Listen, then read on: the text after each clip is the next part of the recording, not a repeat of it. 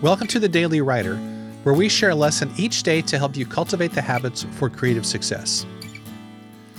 For years, statistics have shown that 8 out of every 10 people want to write a book. Statistics also show that 97% of people who begin writing a book never finish it. That's a massive difference between those who want something and those who actually achieve it. So, what accounts for this gap?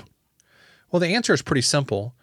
the answer is wanting something and then actually doing it are two completely different things. It's easy to want to write.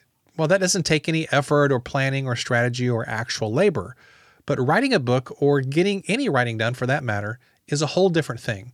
It takes all those things that we just mentioned, plus a whole lot more. The great novelist F. Scott Fitzgerald once said, Nobody ever became a writer merely by wanting to be one. Everybody wants to be a writer, but far fewer people will take the plunge and do the work that's required. So choose to be one of the people who don't just want it, but actually makes it happen.